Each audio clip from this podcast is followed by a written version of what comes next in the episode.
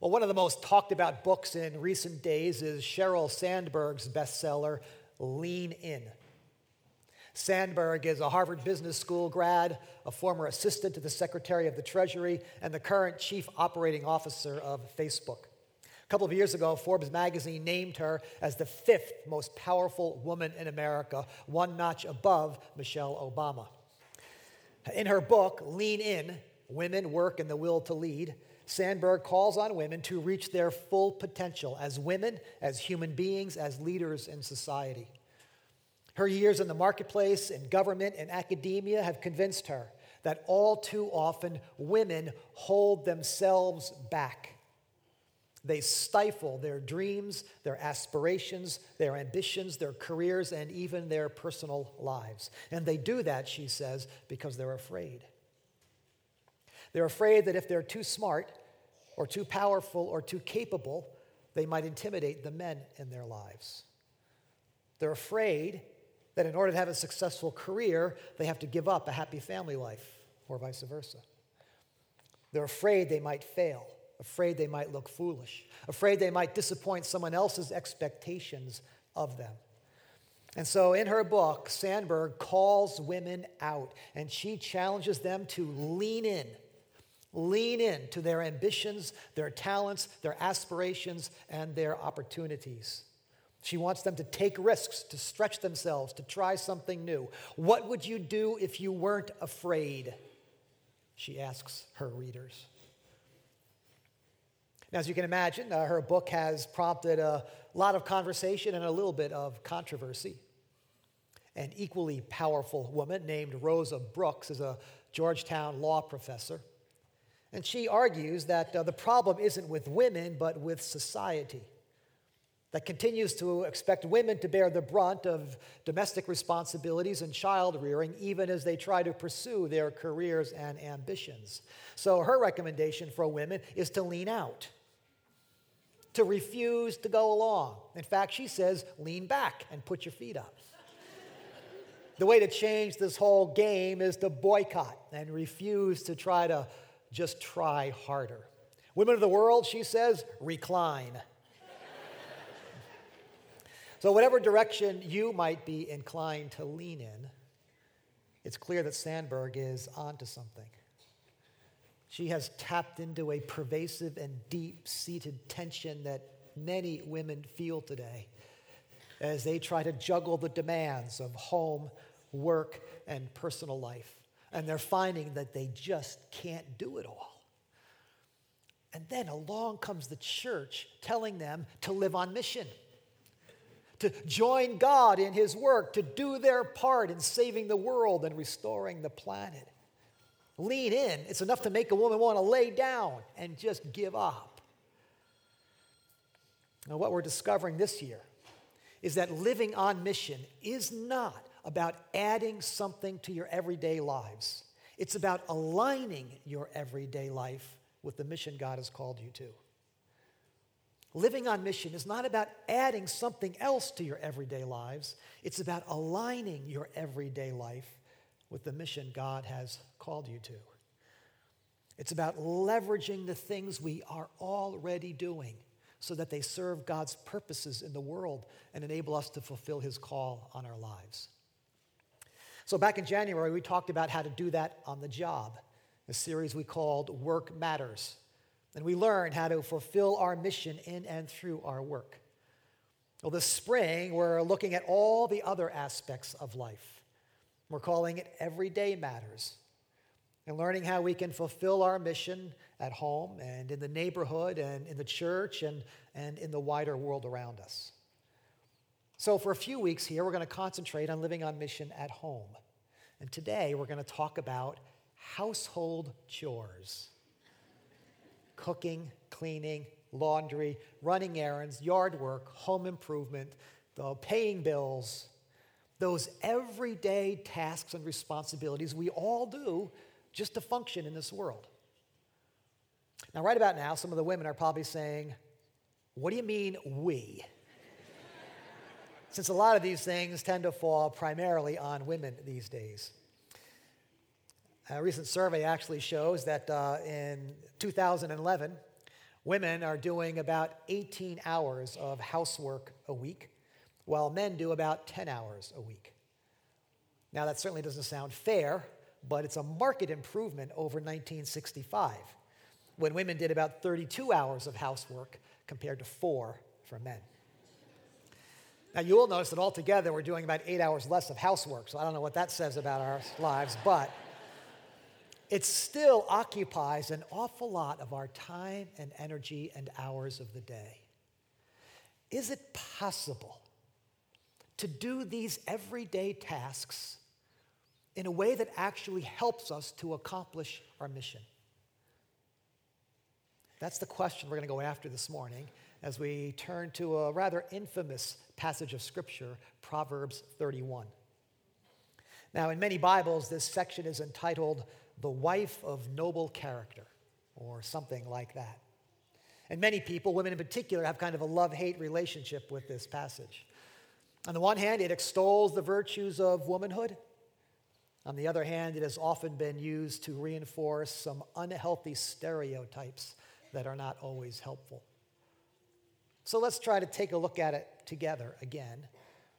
And uh, we're going to discover that while this text highlights a woman, its principles actually apply to men as well. The section begins in verse 10. A wife of noble character, who can find? She is worth far more than rubies.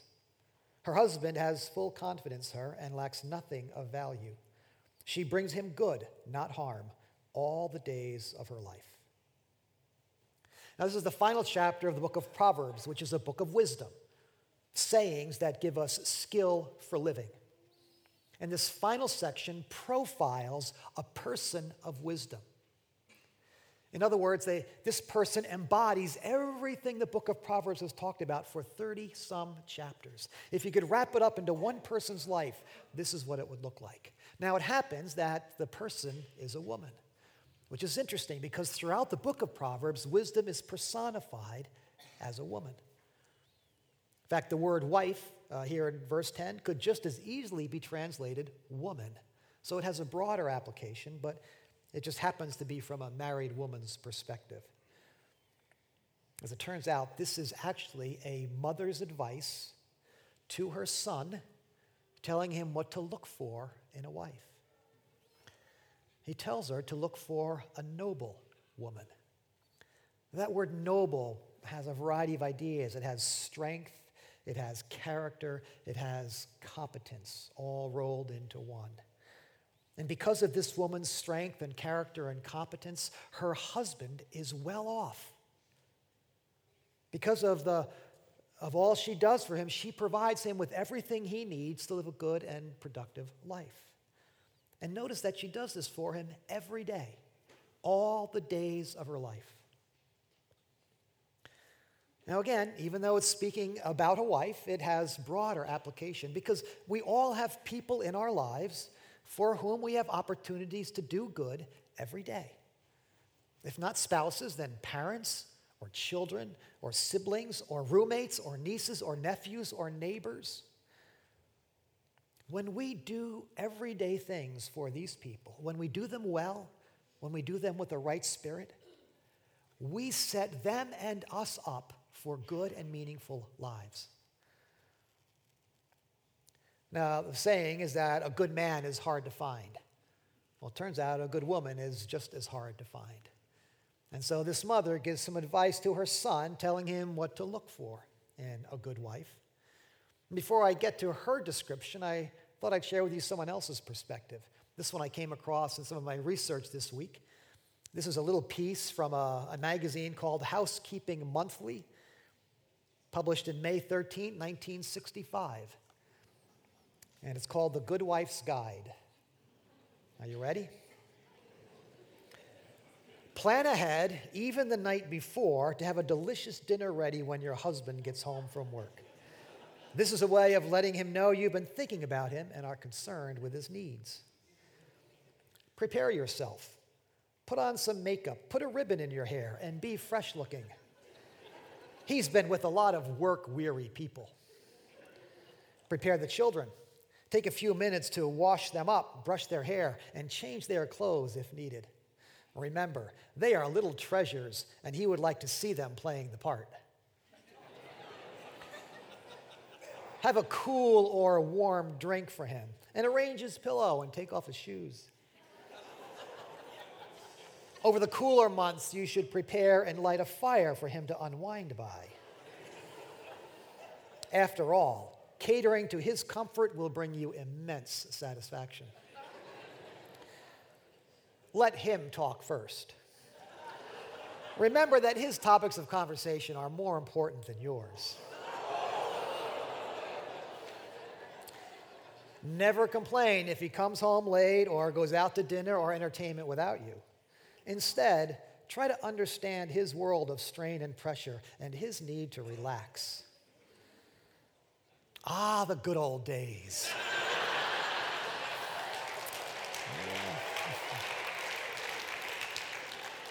Obviously, times have changed. the irony is that there really is some wisdom here. It's just buried beneath layers of stereotype and patriarchy. There really is something good and noble about serving another person, about meeting their needs, about listening to their concerns, about putting them first, about bringing them joy. That's a good and noble thing to do. It was just, it was just never meant to flow just one way wife to husband or a woman to man. The New Testament tells us to love one another, serve one another, defer to one another, submit to one another across all of our relationships.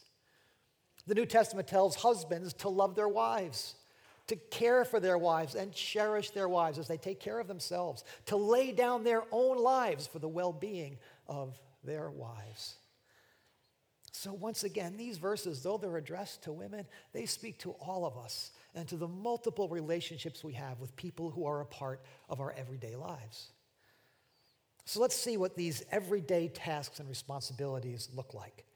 Verse 13 She selects wool and flax and works with eager hands. The first thing this woman does is to clothe her family. She selects the appropriate fabrics and fashions them into garments that are comfortable and appropriate for the climate and the culture in which we live. And in our world today, fathers and mothers spend an awful lot of time and energy and money clothing their families.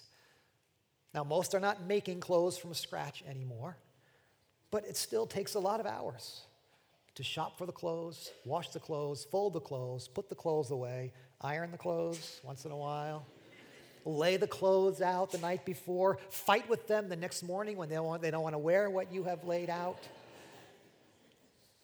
It's awfully time consuming and tedious and repetitive. But you get the sense that this woman clothes her family not just with wool and flax, but with love and care. Verse 14 She is like the merchant ships, bringing her food from afar. We picture this woman going from stall to stall in the marketplace, looking for just the right thing, negotiating just the right price. You could compare it to running errands today. How many hours a week do we spend in the car running from one place to another? Commuting to work, running errands, driving to soccer games or doctor's appointments or meetings on the other side of town. How do you spend those hours? What do you think about while you're sitting in the car? Have, have you tried praying as you drive or being attentive to what God might be saying to you? How do you treat the people you encounter as you run those errands? Receptionists, cashiers, other drivers.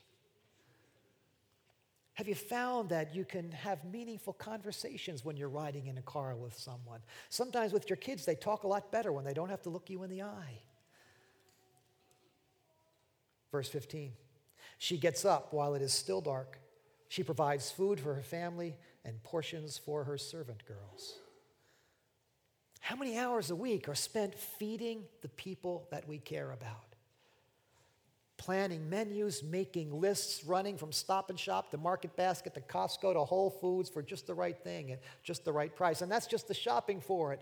Then there's the unpacking it and the putting it all away. And then there's preparing it for a meal. And then there's the serving it. And then a few minutes later, you clean it all up and you do it all over again the next day. How many meals does a typical woman prepare in her lifetime? It's a scary thought. Hopefully, you get a break from it today, right, men? And can anyone remember what they had for dinner last Tuesday? Probably not. But that dinner got us through those, that particular day and ready for the next one. It takes hours a week to feed people, but that's what you do when you care about them. Verse 16 She considers a field and buys it. Out of her earnings, she plants a vineyard. Apparently, this woman works outside the home as well. She's dabbling in real estate, flipping fields, seems like. She's got a small business going, providing some grapes to the local winemaker or maybe a microbrewery of her own. They tell us the average woman spends about 21 hours a week on a paying job these days, compared with about eight hours a week in 1965. Women bring in about 45% of family income today. It's become a real juggling act for women and men today to take care of business and take care of home and family at the same time. But we do it, we work hard at it to provide a quality of life for the people we care about. Verse 17, she sets about her work vigorously. Her arms are strong for her tasks. This gal can show off her arms. Not because she's been to the gym how many of our everyday tasks involve manual labor? Cleaning, vacuuming, raking, fixing, painting, swinging a hammer. Verse 18 She sees that her trading is profitable and her lamp does not go out at night. Now she's managing money, making trades online paying bills, balancing the checkbook, filling out FAFSA forms, and getting your taxes in on time. How often do we do that kind of work at night when finally the house is quiet and no one's going to interrupt us? We, we work hard for that money. We want to spend it carefully, we want to invest it wisely. It takes a lot of time to manage our finances, but we do it to provide for the people that we love. Not just food and shelter, but health care and education and a secure retirement. Verse 21 When it snows, she has no fear for her household, for all of them are clothed in scarlet. It snows even in Jerusalem sometimes, but she's not afraid of it. How many of our everyday hours are spent dealing with the weather? We probably spend an hour a day just tracking the weather on our phones and our tablets on the TV screen. But consider how many conversations every day get started with a comment about the weather. How many connections have you made with your neighbors as you shovel out after a blizzard or batten down the hatches in anticipation of a nor'easter? Verse 22 She makes coverings for her bed. She's clothed in fine linen and purple. Here's a woman making herself and her home beautiful for the people that she loves with no HGTV to help her. we bless people when we provide them with a beautiful space in which to live or work or be. We revive people's spirit with flashes of color and shape and fragrance, bringing beauty to life. And now come back to verse 20. She opens her arms to the poor and extends her hands to the needy. A noble woman not only cares for the ones that she loves, but extends herself to those in need around her, nearby and even far away. Visiting someone in a hospital, making a meal for a family in a time of need, opening her home to someone, volunteering in the community, sponsoring a child overseas, sitting on the board of a nonprofit How many lives are touched and blessed by these volunteer hours we all give every week? Well, you can begin to see where this is all headed. All these hours, all these ordinary days, all these everyday chores, they begin to add up to something. They really begin to make a difference in the lives of people around us, in the life of the community in which we live. Look at verse 23. Her husband is respected at the city gate, where he takes his seat among the elders of the land. Because of this woman's faithful work, her everyday work, her husband has become a man of influence. His decisions help to shape life in their city and in their nation. I was going to say that's how it worked in those days. Behind every good man was a good woman, but it's still how it works these days. And behind every successful woman, you'll probably find a supportive husband or father or friend. Behind every star athlete or musician or scholar, you'll find a parent or a relative who drives them around and pays the bills and keeps them in school and feeds them and gets them to sleep so that they can do the work they're supposed to do. Verse 25 She is clothed with strength and dignity. She can laugh at the days to come. Sheryl Sandberg would be impressed. This woman's not afraid of anything. She's strong. She's invincible. She is woman. Shout out to Helen Reddy in the 1970s, okay? These daily tasks, these weekly chores, they not only strengthened her arms, they've strengthened her character. They've given her confidence. She can face the future, whatever it holds. Now, parents, let me let you in on a little secret here. We think we build our children's self esteem and confidence by telling them how wonderful they are, by giving them awards just for showing up. Now, those are nice things to do. But you know how a child gains self confidence? By doing something, by actually being given a job and doing the job, by being assigned to a project and finishing the project. Every time a child does something, completes something, every time they make a bed or mow the lawn or wash the dishes, they, they, they begin to gain a sense of confidence and competence that they really can do something. Chores matter. Sorry, kids. You'll thank me later. Verse 26 She speaks with wisdom, and faithful instruction is on her tongue. Everything you need to know, your mother probably told you first. And she probably told it to you in some everyday context as you cruised through the kitchen on your way from one room to another, as you were heading out the door on the way to school, or jumping out the car when you drop, drop, got dropped off somewhere. One of Karen's favorite pearls of wisdom was if you got a job to do, do it now. Our kids always appreciated it when she said that to them. Verse 28 Her children arise and call her blessed, her husband also, and he praises her. You see, when we faithfully fulfill our everyday roles and responsibilities, the people around us are free now to become the people they were meant to be, to fulfill their potential. And as they do, they will thank us for what we've contributed to them. We've all seen Olympic athletes and Academy Award winners thank their parents and their spouses for all the sacrifices that were made so that they could flourish and be successful. Verse 29 Many women do noble things, her husband says, but you surpass them all. You see what this woman has become? A woman of influence, a woman of character, a, a woman of wisdom, a woman who has made her mark on the world not just by what she's accomplished, but by all the people she served has accomplished with their lives as well. Simply by fulfilling her everyday roles and responsibilities. For many years, the, the musical Rent was one of the most popular shows on Broadway. It uh, followed the careers of a group of young, aspiring artists trying to make it in New York City it was said in the days of the AIDS crisis when many young lives were being lost to that disease. One of the enduring songs from that uh, musical is Seasons of Love. Listen to just a few of the words.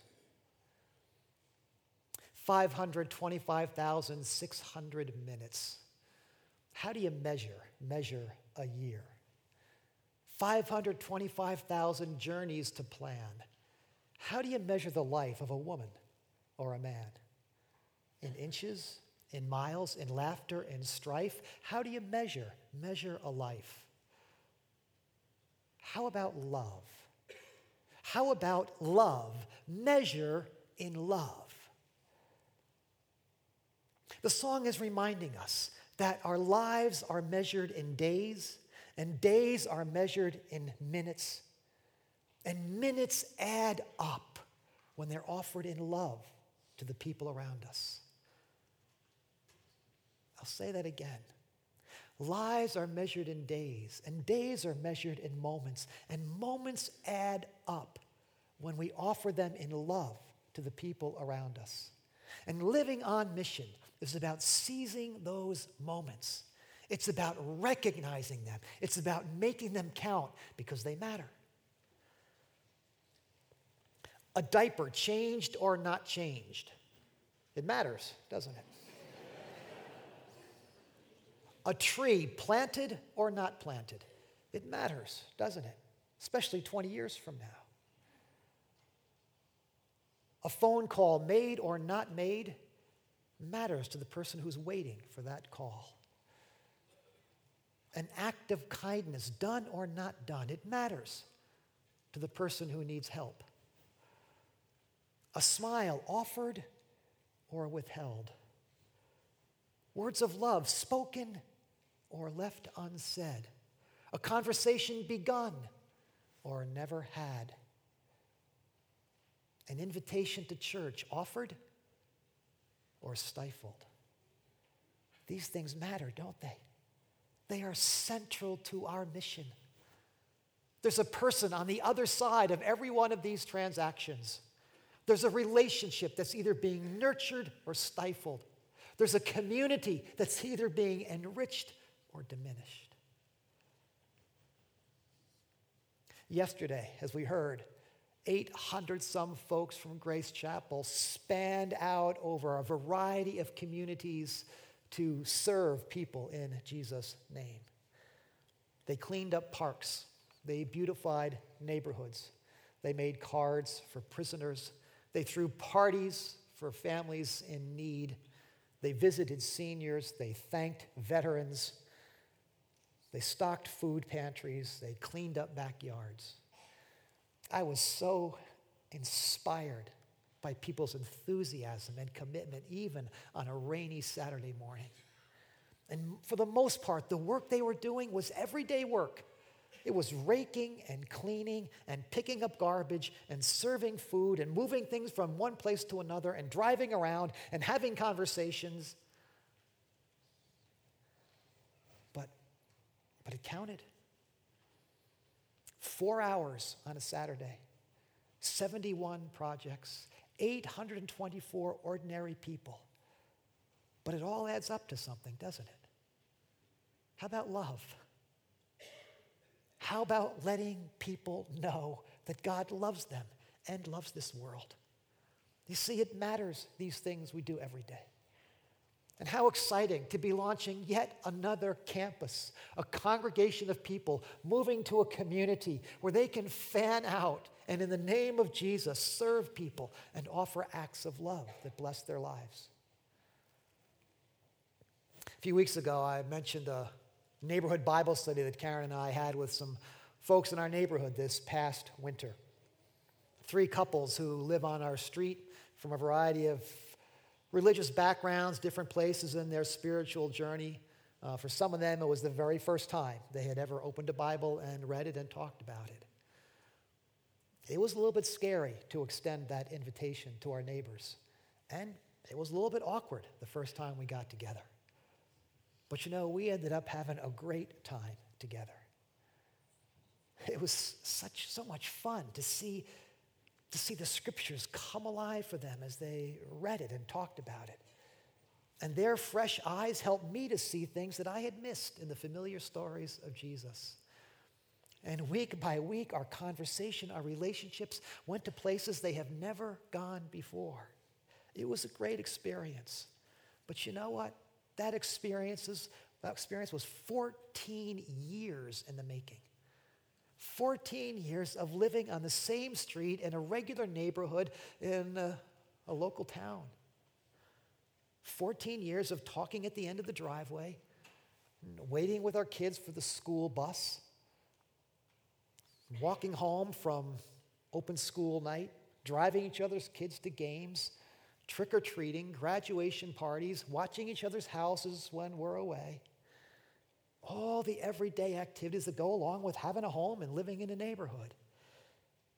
After 14 years of everyday matters, we found the courage to offer a Bible study, and they found the courage to say yes. That's 526,000 minutes times 14. But it adds up to something, doesn't it? But when you lean into it, when you do it in love. But in the end, it's not just about leaning in, is it? Listen to the final verses. Charm is deceptive and beauty is fleeting, but a woman who fears the Lord is to be praised. Give her the reward she has earned and let her works bring her praise at the city gate. Where does this woman find the courage to seize these moments? Where does she find the strength to follow through on these daily tasks every day? Where does she find the wisdom to recognize these golden opportunities? She finds it in God. She fears God. She lives every day knowing there's a God who loves her and cares for her, a God who is for her, a God who has created her with a sense of mission, who has placed her in a time, in a place, in a neighborhood, in a job, in a home, in a church, in order for her to do something that only she can do in this world for His glory and her joy and the good of people around her. She fears God. And because she fears God, she doesn't need to fear anything else. With courage and faith and joy, she can seize these opportunities and give herself wholly to the people around her. So you see, it's not just about leaning in, it's about leaning up. It's about living our lives in an upward direction towards the good and eternal things that God has called us to seek and do in this world for His glory and for the blessing of others. It's about leaning up. Living on mission is not usually about doing something dramatic or heroic, it's usually an everyday matter. It's doing what needs to be done in the moment it needs to be done for the person who needs it to be done. But those everyday moments add up to something, to a life of influence, to a legacy of love. And so, if there's someone like this in your life who, over many years, have given themselves in service to you so you can flourish, maybe a mom or maybe someone else, thank them today Give them the praise they deserve, but don't stop there. Let their example, like this one, inspire you to live every day of your life on mission because every day matters. Let's pray.